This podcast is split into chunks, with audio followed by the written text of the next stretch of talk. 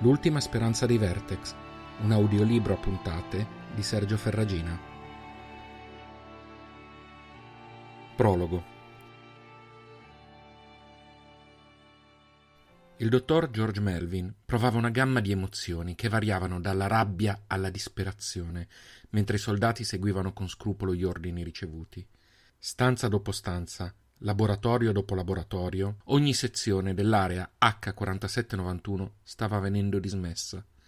Il motivo ufficiale erano i costi troppo alti, troppi sprechi, troppe risorse da ridestinare all'ennesima guerra imminente, quella che si preannunciava come la più violenta. A dire il vero, gli era stata proposta una via d'uscita, un modo per prolungare la vita dell'istituto. Sarebbe stato sufficiente concentrare tutte le risorse su studi con applicazioni pratiche, un eufemismo burocratico che significava utilizzabili per la produzione di nuove armi biologiche. Garantire un nuovo vantaggio alla nazione, così avevano definito la loro proposta. Inutile negarlo, l'idea l'aveva solleticato ed era stato tentato di vendere l'anima pur di proseguire nella ricerca. Ma ogni volta che era stato sul punto di farlo, il pensiero di ciò che stava osservando in quel momento glielo impediva. Nella H4791 la sola ricerca potenzialmente adattabile era la H4791Z9, la sua creatura, e la sola idea che qualcuno si appropriasse di Z9 a scopo bellico lo terrorizzava. Sorrise amaramente, pensando che Ben aveva avuto ragione. Ricordava ancora il giorno della loro ultima discussione.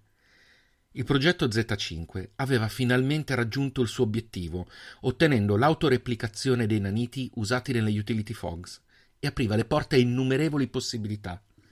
Quella sera erano trascorse un paio di settimane dalla conferma dei risultati ed era a cena con le persone a cui teneva di più: Janet, sua moglie e collega, Ben e suo marito Anthony. Ben e George erano amici d'infanzia e tanti erano i loro punti in comune quanto ciò che li separava. George credeva nella ricerca a tutti i costi ed era convinto che qualunque tecnologia e scoperta con potenzialità positive valesse la pena di essere perseguita. Ben, dal canto suo, pur avendo competenze paragonabili a quelle di George, era sempre stato più legato alla realtà che li circondava e aveva molte volte funto la voce della coscienza e della ragione nei confronti dell'amico. Janet ed Anthony, che si adoravano e amavano prendersi gioco di loro, avevano spesso scherzato dicendo che le loro discussioni sembravano liti di una coppia sposata da lungo tempo, aggiungendo poi sempre la stessa domanda: C'è qualcosa che dovete dirci, ragazzi? Non avrebbe potuto immaginare che quella sera sarebbe stato diverso. Giorgia aveva raccontato dei risultati di Z5 e Ben si era da subito mostrato freddo, quasi ostile. Quando poi Melvin aveva proseguito parlando delle sue intenzioni, del progetto che sarebbe diventato Z9, aveva reagito con veemenza. Aveva cominciato ad alzare la voce, esortando George a fermarsi immediatamente perché il pericolo che la ricerca impazzisse, finisse in mani militari o entrambi, era troppo tangibile per essere ignorato. Litigarono violentemente. A Melvin era parso incredibile che il suo amico fosse così ostile e Ben, di contro, non poteva accettare che lui volesse proseguire su quel sentiero. A nulla erano valsi i tentativi di Janet ed Anthony di placare gli animi, né quella sera né in seguito. George e Ben non si erano rivolti più la parola, come spesso avviene quando una goccia inconsapevole di essere l'ultima cade in un recipiente che sembrava in grado di raccoglierne ancora innumerevoli. George sapeva che Janet ed Anthony erano rimasti in contatto ma l'amicizia che univa il gruppo era terminata a causa di Z9. Il dottor Melvin si chiedeva come avesse fatto a essere così cieco, a non prevedere ciò che per Ben era stato chiaro fin da subito, ma a suo discapito poteva dire di aver sempre lavorato per salvare vite umane. Il nome ufficiale del progetto era Approfondimento dell'applicabilità dell'uso dei naniti autoreplicanti e loro interazioni con entità biologiche complesse ma dietro un nome così astratto si mascherava un obiettivo ambizioso creare un virus nanotecnologico benigno che permettesse la diffusione di correzioni al patrimonio genetico in modo programmato. L'idea era quella di riparare alle tante, sempre più frequenti mutazioni da radiazioni e agenti biologici seguiti agli incidenti e alle guerre intelligenti degli ultimi decenni. una lunga strada su cui era riuscito ad avanzare di molti passi, ma neanche lontanamente sufficienti per giungere a destinazione. Ora non c'era più tempo. Allo stadio attuale, ciò che più gli importava era non far cadere Z9 in mano ai militari. Nessuno dei tentativi fatti negli ultimi anni aveva dato i risultati sperati. Le mutazioni al patrimonio genetico non erano ancora programmabili e la cura finiva per essere anche peggio del male che avrebbe dovuto contrastare. Tutto ciò che lo staff era riuscito a ottenere era un nanita dalla velocità riproduttiva eguagliata solo dall'incredibile resistenza, capace di rimanere silente nell'organismo ospite per anni, ma che una volta innescato, nella migliore delle ipotesi uccideva il contagiato. Molto più frequentemente lo mutava in modo imprevedibile. Fu a causa di Z9 che, d'accordo con tutti i suoi collaboratori, George Melvin aveva deciso di rifiutare l'offerta del governo comunicando che non esistevano, suo malgrado, ricerche che avrebbero potuto essere utili al Ministero della Guerra. Tutti erano consapevoli che quella scelta significava mentire alle autorità, con rischio di essere chiusi per sempre in un carcere per alto tradimento e soprattutto distruggere ogni traccia riconducibile a Z9 prima che potesse cadere in mani sbagliate. Sei ancora qui? George si voltò di scatto Immerso nei suoi pensieri, non si era accorto dell'arrivo di Janet.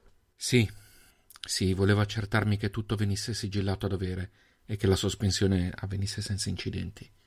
Janet si avvicinò e gli prese la mano. Non erano abituati a tenerezza in pubblico, soprattutto sul lavoro, per cui quel gesto aveva un significato ancora più importante. Significava lo so, detto come solo chi ha condiviso le tue gioie, le tue speranze e i tuoi dolori per più di vent'anni può dire. Poteva farlo Frank, Potevo farlo io, poteva farlo chiunque altro.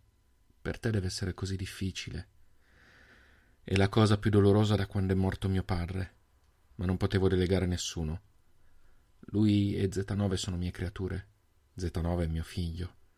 Poteva aspirare a grandi cose, invece dovrà marcire in queste mura perché è troppo pericoloso. E lui. lui sapeva cosa rischiava quando si è offerto volontario. So che sarebbe morto comunque. Ma lasciarlo in un cilindro criogenico fino a quando giungerà quel momento è. è inumano. Sospirò, poi scosse la testa. No, disse sorridendo tristemente alla moglie. No, tocca a me. Dottor Melvin, ci scusi se la interrompiamo, ma questa è l'ultima stanza rimasta. Dovremmo procedere. Il giovane soldato sembrava in imbarazzo. Probabilmente era ancora troppo inesperto e non abituato a questo tipo di operazioni interne. Non si sentiva a suo agio nel ruolo, era evidente. Purtroppo avrebbe imparato, guerra permettendo. Mi. mi dia qualche istante, soldato. Il giovane sembrò indeciso se aggiungere qualcosa, ma poi fece un breve cenno con la testa e si spostò fuori dall'ingresso. George si avvicinò al cilindro criogenico in cui il soggetto delta era chiuso. Lo osservò per qualche istante, si avvicinò allo schermo tattile e spense i sistemi non necessari. Dopo la doppia conferma biometrica sua e di Janet, arrivò il momento di attivare il comando definitivo. Guardò il giovane dentro il cilindro e sussurrò a bassa voce Mi dispiace. Poi premette il pulsante virtuale sullo schermo. Subito i rumori di funzionamento del cilindro si attutirono lasciando in attività i soli sistemi necessari a mantenere il soggetto addormentato fino alla sua morte. Il giorno in cui i parametri vitali non fossero stati più rilevabili, il cilindro si sarebbe spento automaticamente. George posò la sua mano sull'oblò posto in corrispondenza del viso del soggetto. Mi dispiace, ripeté a voce lievemente più alta. Janet gli mise una mano sulla spalla e lo aiutò con le ultime verifiche dei sistemi di protezione di Z9 poi insieme uscirono dal laboratorio, dove il giovane soldato li attendeva. I computer sono stati spenti, i meccanismi di contenimento sono in modalità passiva, non hanno bisogno di alimentazione se non quella di base. Potete procedere. I Melvin fecero posto al gruppetto di soldati che entrarono e iniziarono a verificare lo spegnimento dei sistemi con una dovizia che gli fece male. Jen tirò il braccio del marito che la seguì nel corridoio. In disparte gli bisbigliò.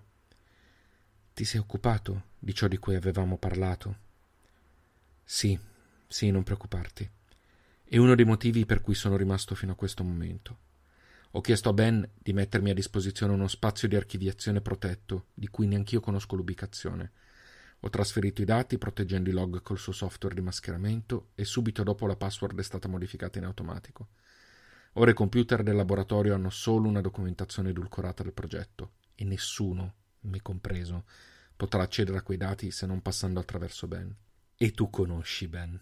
Janet annui, continuando a guardarlo teneramente, senza nascondere la sua preoccupazione. So quanto ti è costato contattarlo. Hai fatto bene data la situazione. Melvin annui sospirando. data la situazione, ripeté. Si voltarono verso la porta del laboratorio in tempo per vedere i soldati uscire ordinatamente e affiancarsi ai due lati. Fu lo stesso ragazzo di prima a rivolgergli la parola. Dottore, come aveva detto, è tutto a posto. Se vuole appoggiare il dito qui come conferma della sua identità, possiamo concludere il nostro lavoro. Melvin poggiò il dito sul piccolo lettore e con un impercettibile sospiro si voltò verso la porta che racchiudeva la morte del suo sogno. Andiamo. E ora? gli disse Jen, senza poter nascondere la tensione nella sua voce. George. Sì. Sì, andiamo. Si incamminarono lungo il corridoio mentre le luci venivano spente una alla volta alle loro spalle come un domino. Solo un piccolo sistema di emergenza rimaneva in funzione e lo sarebbe stato fino al suo esaurimento. Una flebile luce sulla soglia del laboratorio illuminava parzialmente l'etichetta sulla porta. Laboratorio H4791, progetto codice Z9. Responsabile, dottor G. Melvin. All'interno, dietro l'oblò del cilindro, il soggetto Delta si risvegliò improvvisamente se qualcuno fosse stato presente, ne avrebbe visto gli occhi spalancarsi e guardare intorno con terrore crescente. Ma ciò che avrebbe attirato l'attenzione dell'osservatore sarebbe stato scoprire che iride e sclera erano indistinguibili e di un colore blu acceso che sembrava risplendere. Ma non c'era nessuno a osservare il soggetto delta e nessuno lo sentì urlare.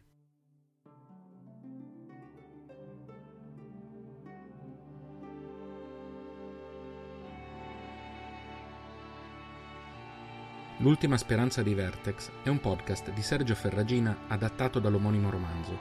Potete ascoltarlo su tutte le piattaforme podcast. Se vi è piaciuto questo episodio, considerate di lasciare una valutazione e mettere like alla pagina Facebook dallo stesso titolo. Per contatti, proposte o per sostenere il progetto offrendomi un caffè, trovate i link nei dettagli dell'episodio. Il primo capitolo, dal titolo Una giornata come tante, è già disponibile. Correte ad ascoltarlo.